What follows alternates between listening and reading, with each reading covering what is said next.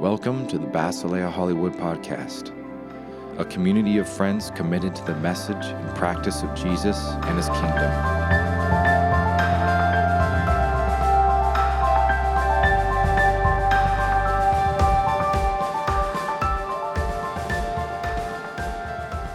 Nellie, would you mind coming up and, and praying for Bill?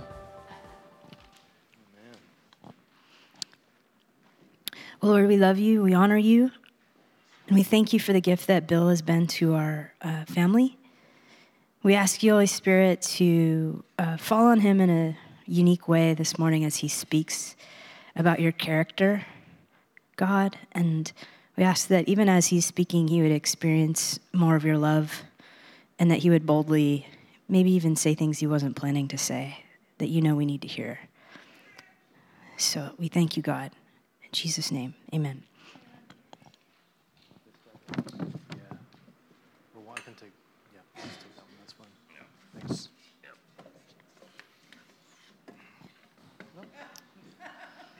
I'll just I'll just go like this when I look at it.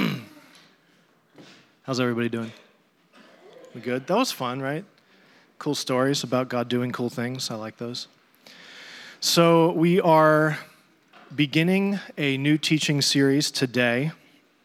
This is the stand I set there to use, and I think it might be good if I use it because this one is too short. Starting a new teaching series today. If you've been around in the uh, remotely recent past, you know that we've been working through the Gospel of Matthew, verse by verse, sequentially. We went through the whole thing thoroughly.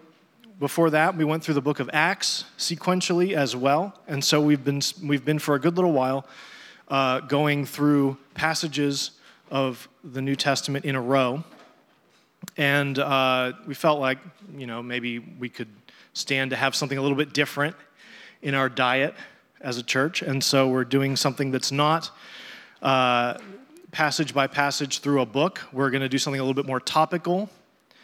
And we're also, uh, what we have mostly been doing lately has been, I would say, fairly instructional in the sense that it is about how do we live faithfully toward Jesus as people who follow Jesus, which is hopefully something we come to church to do, and it's important and worthwhile.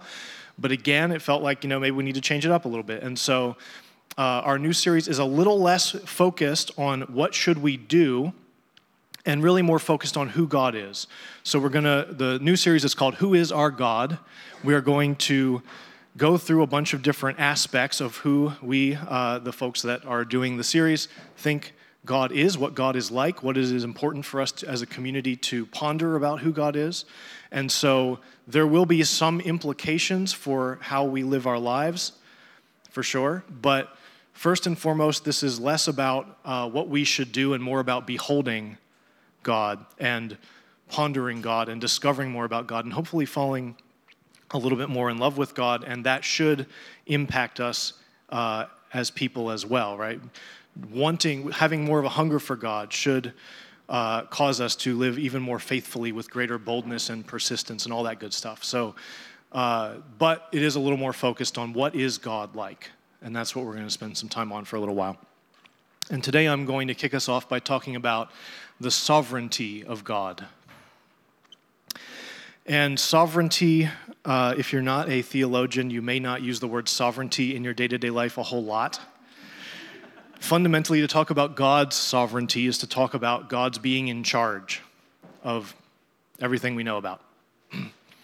And so God is king over the world. God is above, the aboveness of God, the in chargeness of God, the impact God has on things that happen stuff like that, that is God's sovereignty.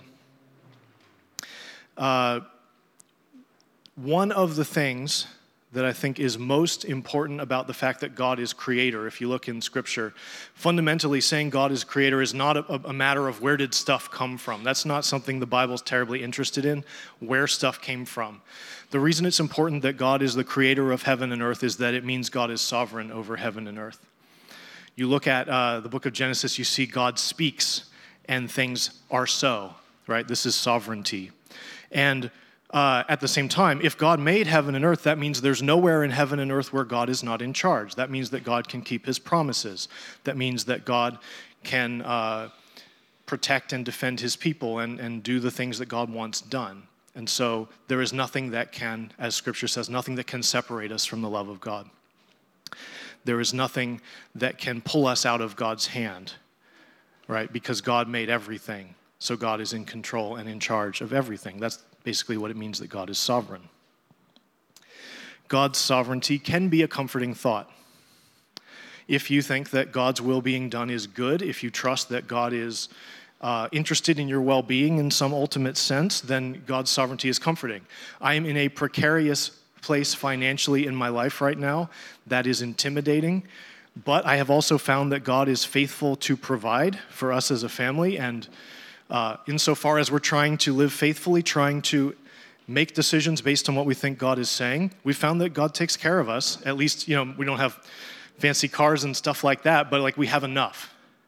And so I trust that God is going to provide, and therefore God's sovereignty is comforting in the face of somewhat scary circumstances sometimes. And it's helpful sometimes, even when you are facing something intimidating, to proclaim your trust in God. That God, you are able to help. I trust that you will. I believe in you. I'm, you know, that's powerful to declare. On the other hand, of course, God's sovereignty can be a troubling thought. And God's sovereignty is most likely to be a troubling thought when we are face to face with horribleness. Because that raises questions, right? If God is so good and if God is in charge, how is this a thing over here? What was that? The place that I uh, relate to this the most directly is that, as many of you know, my wife Danae has been chronically sick for about 10 years. She's pretty much in constant pain all the time. That's very crappy. And impacts her life in crappy ways and impacts my life in slightly crappy ways too. And I'm kind of sick of it. uh, and we, beyond that, this came about when we were part of a church that, kind of like Brittany was saying, we saw this kind of stuff all the time. We saw people get healed all the time. Uh, we, we had no question that God does stuff like that. And we prayed and we prayed and we prayed for years, I don't know how many hundreds of times, and nothing ever changed. And so, God, what are you up to? Why? I, I know you're healing people. There's a so over here got healed. So what are you doing? That's the tricky part. You know, I love stories about God healing people. The tricky end of it is sometimes it doesn't happen. And well, why? if God is good, why is this a thing that's happening? It doesn't seem to square. And so, this basic problem, the various forms that it appears, uh, is a problem that religious people have struggled with for thousands of years. And uh, it is usually called the problem of evil or the problem of pain. That's, the, that's sort of the label that's put on that issue that many, many people struggle with in one way or another. Uh, there are various ways that I think people typically reckon with the problem of evil or the problem of pain that are somewhat unsatisfying. I mean, no one, it's uncontroversial that there's horribleness in the world, right? I don't think anyone would question that. One approach is to say, well, God's supposed to be good, God's supposed to be sovereign. There's stuff that doesn't seem to fit with that, so it must not be true. So God must not be real there are a few people who just reject the idea of God because they've either experienced or someone close to them has experienced horribleness. Honestly, I don't feel like that's the most common reaction. At least, certainly, most of the time when I've talked to people about the problem of evil or the problem of pain, they have seen too much of God to seriously entertain the possibility that God isn't real. I think for a lot of us, we've seen enough of God, you know, strikingly acting in our lives or something like that healing people who can't walk, whatever it is, uh, God has done enough to convince us that He's real, period. So, for people who can't seriously entertain the idea that God's not real and it's all just made up, another option that some people end up on is I'm just kind of going to try and not think about God too much because it's too troubling. I'm just going to distract myself with TV, with, you know, whatever, drinking, shopping, whatever it is. I'm going to do other stuff, do my own thing, not reckon with God that much because I just can't handle these questions and the implications, and it's just kind of daunting. And so I'm just going to do something else. I had a friend uh, a number of years ago who experienced really cool things from Jesus, and then went through a series of really, really, truly awful circumstances. And I remember talking to her on the phone at one point, and I was asking if she was still going to church, if she was talking to anyone about what's going on that, you know, who can process it through a, a Jesus type lens. And she basically just said, like, you know what? I thought that being a follower of Jesus meant things like X, Y, and Z wouldn't happen to me. And so it feels like God dropped the ball. And I just don't even know how to deal with that. So I'm just, I'm not, I'm not talking to anyone about it. I'm not going to church. I'm, I can not bring myself to pray or anything like that because it's just too, ugh. Some people, that's the route they end up going. Still others, I would say, land on, well, if God is sovereign and if there's horribleness, then God isn't good.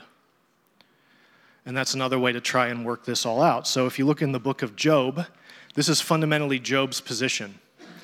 Job is a righteous man. He doesn't deserve to suffer in the ways that he suffers.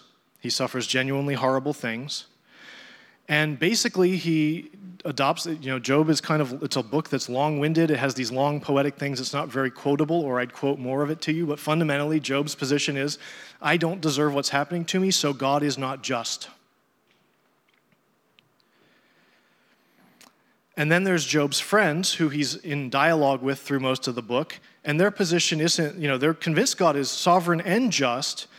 And so what's happening to Job must be his fault. And that's fundamentally how they process it. You must be unjust in some way, because otherwise, this wouldn't square with who God is. And we look at nature and we look at how the world works and we look at what God has made and we see these things. And so it must be the case that you've done something wrong to bring this upon yourself, Job. And that is a, reaction that some people have as well the need to explain horribleness. I think it can be very damaging to have to, have to explain horribleness in this kind of way. Uh, Danae and I had a friend who, another old friend, who uh, her mother died suddenly of cancer at one point when she was a teenager and the church, this created a theological problem for the church. They felt the need to explain it. So some people in the church said, Your mother died of cancer because she's such a sinner, which is, of course, the best thing to tell someone who just lost her mother as a teenager. That's awful. But that's not the worst of it because other people in the church said to her, No, no, no. It's your fault because you're a rebellious teenager and you worried your mother so much, and that's why she died of cancer. This is what they told her. It's a miracle she still likes Jesus. It's a miracle she still goes to church. She does. Praise God for that. But that is so, you know, that's damaging. How damaging is that? Um, the need to explain can create really serious problems. And at the end of Job, God comes and shuts down both Job and his friends, and they're all wrong. And so, so neither of those is an acceptable option. and then the last major uh, unsatisfactory way of dealing with the problem of pain or evil that I'm aware of is to qualify God's sovereignty in a way where the devil gets bigger.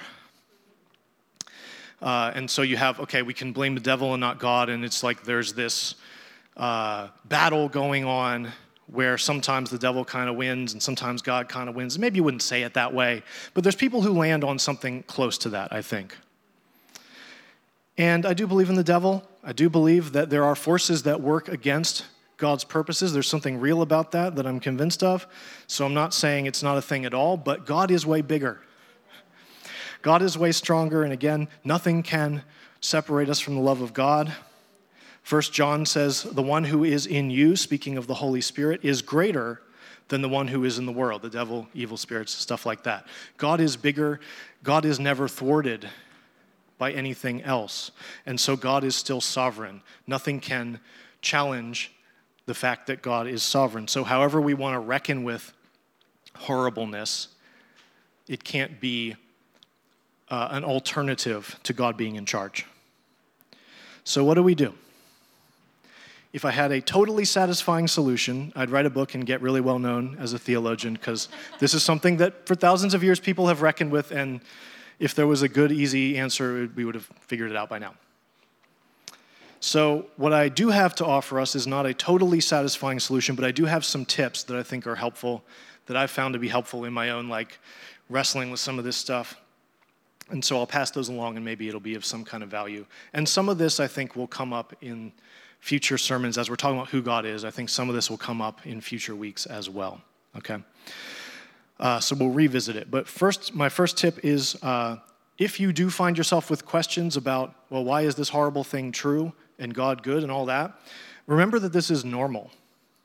There are people, I think, who find themselves questioning God's goodness if they're suffering or something like that and uh, feel like they're a bad Christian or something. But if you look in Scripture, uh, none of this is surprising to God. None of this is uh, somehow abnormal. If you're devoted to God, one of the implications is that at least some of us will struggle with this problem. You can read Job, you can read the Psalms, you see tons of stuff in the Psalms where, where the psalmist is saying, God, why? God, how long? Why do you hide your face from me? You d- didn't keep your promise, God. It feels like you dropped the ball. Stuff like that. It's all over the place. This is within normal devotion to God to have these frustrations, these issues, these beefs with God about X, Y, and Z that happened. And so uh, you don't need to feel like you're somehow out of bounds if you find yourself in this place. This is totally in bounds, totally normal, um, totally common, in fact. The second tip is uh, I think it helps to be in the habit of giving thanks regularly. Whenever something is going wrong, our tendency is to focus on that thing. Like if your whole body is fine except you have one, I don't know, a splinter, you're thinking about the splinter, right? And there's a reason for that, so you can address the splinter. But uh, when it comes to God, there are many, many things for us to be grateful for. And even if you have one or two or 10 really serious problems, and I'm sure some people do, like the tendency is to get focused on those issues and ignore all the rest. But we always have many things to be grateful to God for. And so making it a habit when things are not so terrible that you can't think about anything else, making it a habit to notice the things that you take for granted, to count your blessings, as they say, to uh, recognize how privileged and blessed you are it's a good habit to do that so that it comes readily when things are hard. And so I like to take time once in a while. I probably should do it more often than I do, but just walk around my apartment and notice things to be thankful for. Like that I have lights. Lots of people don't have lights in their home. And so once it gets dark, they can't really do anything. Uh, and if they're in school, they can't study whatever. Like this is a privilege that we all, you know, tend to take for granted. Drinkable water, like, you know, paved roads, God, thank you that I have this, that, and the other. You know, there's so many things. And if you really take a serious amount of time to notice that as a habit, uh, it's pretty amazing. And that doesn't mean that the serious problems or awfulness goes away or gets fixed, but it at least helps us to situate that in an appropriate perspective. That actually, yeah, there's a lot of blessings alongside the sincere, crappy things. And so we get our, our perspective calibrated that way. The third tip I have is remember your limitations. And this, as I've been thinking about it, is the one that I've been kind of sitting on the most and, and pondering the most.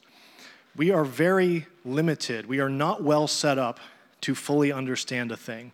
So, what I want you to do is, I want to take your hands and put them on either side of your head here, like so. And think about how close together your hands are. And remember that you think with a brain that fits between your two hands right now, that weighs three pounds and you, you know, you're limited by what you, you can take your hands down if you want to now. The point is, we're not, we're not as smart as we think we are. Humans are an amazing, amazing thing in some ways. It's amazing we do as much as we can do with the three pounds of brain we have, but we are limited. Uh, we are not positioned well to fully understand the significance of anything. We are certainly not well positioned to fully understand God. To think we can with our three pound brain, if you think about it, is ludicrous. God is, uh, you know, scripture tells us God is, uh, God's ways are higher than our ways, God's thoughts are higher than our thoughts. God, in other words, is way smarter than we are and way bigger than we are. And that doesn't mean we don't try to learn something about God, but uh, as theologians have kept, you know, considered pretty important for a long time, what we know about God is what God reveals to us. We can't figure God out on our own. It's ludicrous to think that we can. We know God insofar as God chooses to make himself known. That's what uh, the proper term would be divine self disclosure. That's the thing. Uh, we know what we know about God by divine self disclosure. God reveals himself insofar as he chooses to, and we get to know about him, and that's great, and we can give thanks for that. We're not good at figuring God out on our own. And so I appreciate that we're still going to have issues when something is horrible, but if we make it a habit to keep that in mind, how limited we are, how easily deceived we are, how easily tricked and manipulated and fooled we are, how susceptible our little brains are to error it can help. I think of myself as a relatively thorough critical thinker, and then I walk down the beer aisle at the grocery store, and all the pretty labels make me want to try them all. And it's like, there's this IPA, and I don't even like IPAs, but that label is so cool, I have to try it. Like, I am so easily tricked. we are not as smart as we like to think we are. And so, you know, the day that someone experiences a tragedy is probably not the day to tell them about their tiny brain. But if we make it a habit to think of ourselves and God's bigness and our smallness as a general kind of tendency in life, then we are going to be able to process something we don't understand a little bit better, I think. And so, uh, just to put a cap on this, if, you, if we go back to Job, and there's this lengthy, you know, so much talking in Job. Everyone has so much to say. Oh, here's how this thing in nature and this thing, and this is what it says about God, and so on. And here's why I'm right, and here's why, no, I'm right. And then finally, at the end, if you have read the book, God speaks. And when God speaks, God does not say, here's why what I did was okay. What God says is, Where were you when I laid the foundation of the earth? And then God goes on for quite a few minutes because they've been talking about nature and how it shows what God is like. And God says, Well, what about this? Well, do you understand this thing? Well, what about this other thing? You, you think you know everything, so go ahead and tell me. Explain this one. What about this? What about this? What about this other thing? Oh, how about this thing? You surely understand it, right? In other words, remember which one of us is God and which one of us is not. And Job says, I'm going to shut my mouth now. It's a book, I, I recommend reading that book this week if you have time, by the way. It's a goodie. So, remembering our limitations, I understand that doesn't totally fix all these problems, but I do think it helps us situate it in the right perspective. Fourth tip I have for us is that we need to keep the story of Scripture in mind, because if we're just toying with like God good, things bad, etc. Uh, I don't think it's the most helpful way to look at it. Uh, what we find in Scripture is that there's a progression to God's salvation of the world, to God's work in His creation, and we can find where we are in this story. And that awareness of where we are in God's story uh, does help us to think about some of these questions better, I think. So, what we find if we look to Scripture is that we live in a world that is disoriented from God because of human rebellion, right? Uh, the world is disoriented from God. God is acting in Jesus Christ to reorient things, and that has begun in the first appearance of Jesus, but we still wait for the final appearance of Jesus in the future, where ultimately God's will is done on earth as it is in heaven fully. And we live in between those things. And we live uh, in a time when something has been inaugurated in Jesus that will be consummated in the future, and we get to participate in what God is doing in the meantime. So we get to participate in the reorientation of the world while we wait, for the fullness of it in the future. Um, there is a sense in which, in the meantime, we are at war. I don't, you know, God is ultimately in charge. The devil is not a serious challenge to what God is doing, but there is a sense in which that metaphor is how we process what we're experiencing. There is stuff working against us, there is contestation happening, and that's an important element of what's going on. Keeping that in mind as we think about the problem of evil is important. Keeping in mind um, the now and the not yet, as we like to say, is important. So when people say, you know, if God is good, why is there pain and suffering in the world, or why do bad things happen to good people, or however people say it, on the surface, that question's not hard to answer. The answer is because Jesus hasn't come back yet. That raises other questions that are harder. Why hasn't Jesus come back yet? Or why does one person get to walk and another person people pray for and they don't get to walk? And there's other questions that are hard and I don't have a good answer for. But at least we need to situate that in, well, the bad things are happening because we're still waiting for Christ to appear and to set the world right once and for all, and to establish God's will on earth as it is in heaven fully.